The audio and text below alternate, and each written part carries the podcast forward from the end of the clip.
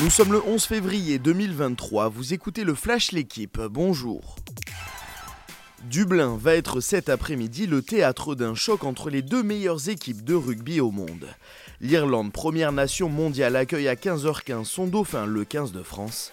Les Bleus restent sur trois succès consécutifs face aux Irlandais dans le tournoi des six nations.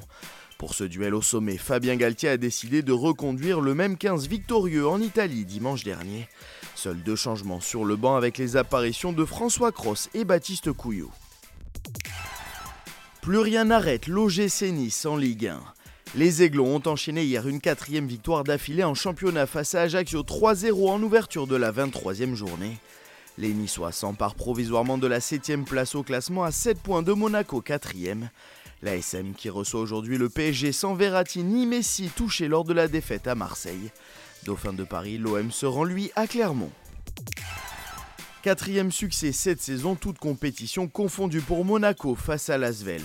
La Roca Team s'est imposée hier quatre-vingt-sept à soixante-quinze lors de la vingt-quatrième journée d'Euroleague. Un succès précieux dans la course au top quatre face à des Villeurbanais qui ont tiré une croix sur la qualification. Les Monégasques sont aujourd'hui quatrième au classement, synonyme d'avantage du terrain en play-off. Il est la sensation de l'Open Sud de France de Montpellier. Arthur Fils, cent soixante-troisième mondial, s'est qualifié hier pour le dernier carré en battant son compatriote Quentin Halys. Le Francilien de dix-huit ans s'est imposé sept six six trois. Il devient le plus jeune Français demi-finaliste d'un tournoi A T P depuis Richard Gasquet en deux mille quatre. Fils affrontera en direct sur l'équipe live aujourd'hui Yannick Sinner pour une place en finale. Merci d'avoir suivi le Flash l'équipe. Bonne journée.